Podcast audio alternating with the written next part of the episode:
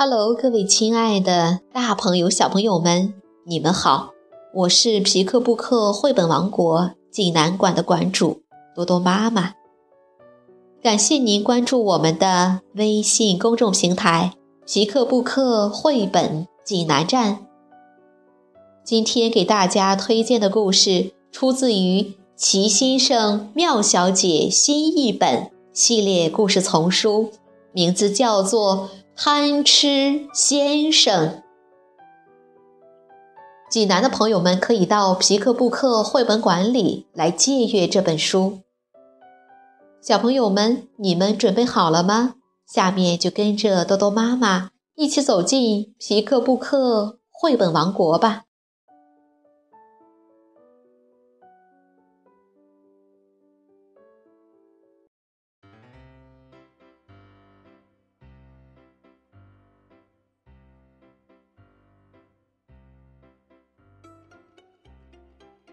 齐先生、妙小姐之贪吃先生，英国罗杰·哈格里维斯著，任蓉蓉翻译，人民邮电出版社出版。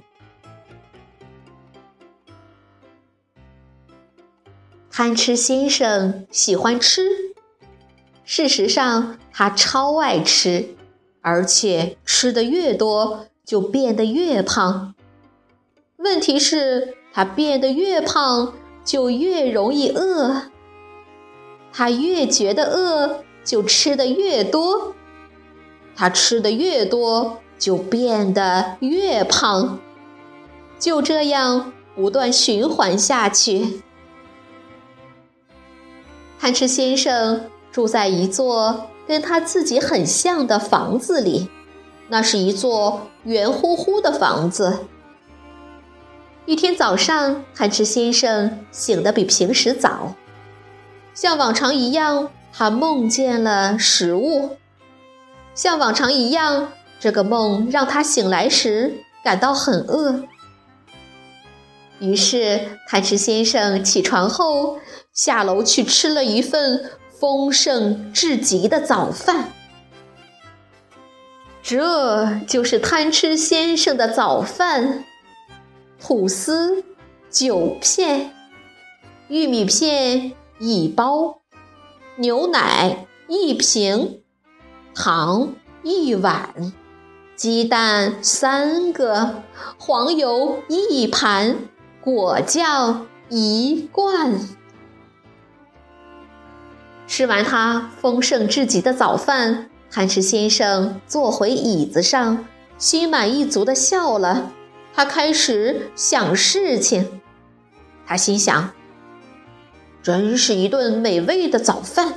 现在让我想想，午饭吃什么好呢？”为了午饭时有个好胃口，他决定出去散散步，走上一段长长的路。那天早上，贪吃先生走啊走，走啊走。突然，他发现了一个山洞。他想，真有意思。我记得以前这里没有洞啊。贪吃先生是一个非常好奇的家伙，他决定弄个明白。他钻进了黑乎乎的山洞里，他发现洞里有一些巨大的台阶，一层一层向上延伸。贪吃先生是一个非常好奇的家伙，他决定爬上去。台阶很陡，很难爬，但贪吃先生还是爬了上去。他累得气喘吁吁。在台阶的顶端有一扇门，贪吃先生来到门前。毫无疑问，这扇门是贪吃先生见过的最大的门。门没有关严。贪吃先生是一个非常好奇的家伙，他决定去看看屋子里面有什么。于是他从门缝挤了进去，一副令人震惊的景象出现在他面前。门后面是一个世界上最大的房间。地板大得像一片田野，地板中央的桌子大得像一座房子，四周是几把像大树一样高的椅子。贪吃先生觉得自己非常渺小。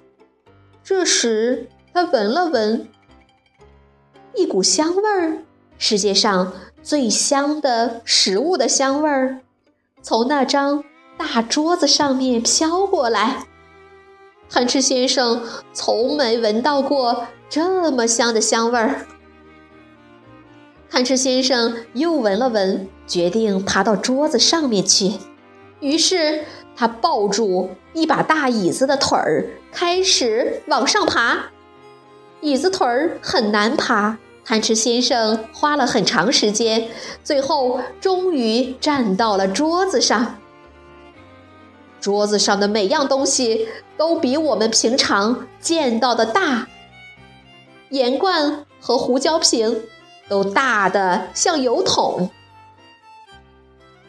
桌上有一碗水果，贪吃先生用力举起了一个橙子。贪吃先生人如其名，在一个苹果上咬了一口，然后他看了看四周，香味儿就是从桌子的另一端飘来的。在桌子的另一端有一只大的不得了的盘子。盘子里有一些像枕头一样大的香肠，一些像沙滩排球一样大的土豆，还有一些像卷心菜一样大的豌豆。贪吃先生急忙穿过桌子，冲向盘子，然后名副其实的贪吃先生开始大吃起来。突然。一个阴影落到盘子上，贪吃先生发现自己被一只大手拎了起来。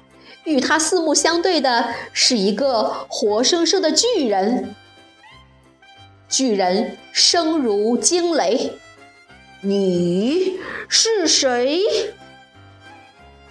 贪吃先生害怕的只能尖叫了。贪吃先生，他尖叫道。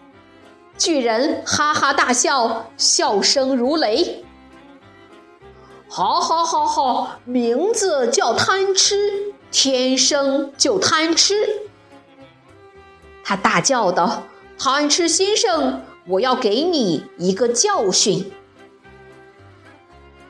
这可真是个痛苦的教训。巨人要求贪吃先生把那只大盘子里的东西全吃光。贪吃先生吃完了，他感觉特别不舒服，好像自己随时会爆炸一样。巨人稍稍平静了些。好，你保证再也不贪吃了？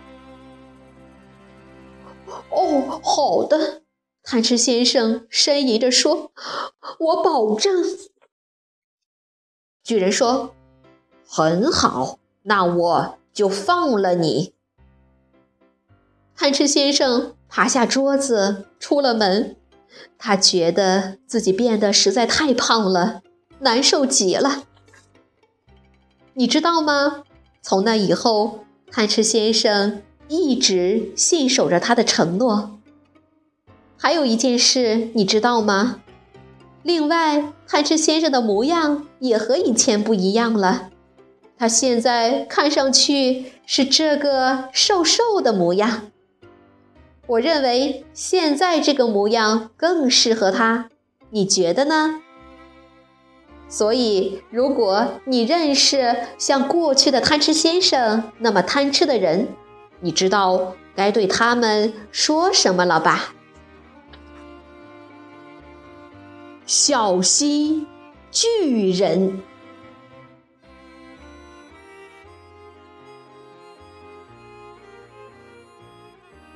小朋友们，这个故事好听吗？我们可不要像贪吃先生一样吃的太多啊！合理饮食是指我们吃饭要有规律，不能暴饮暴食，不能毫无时间观念。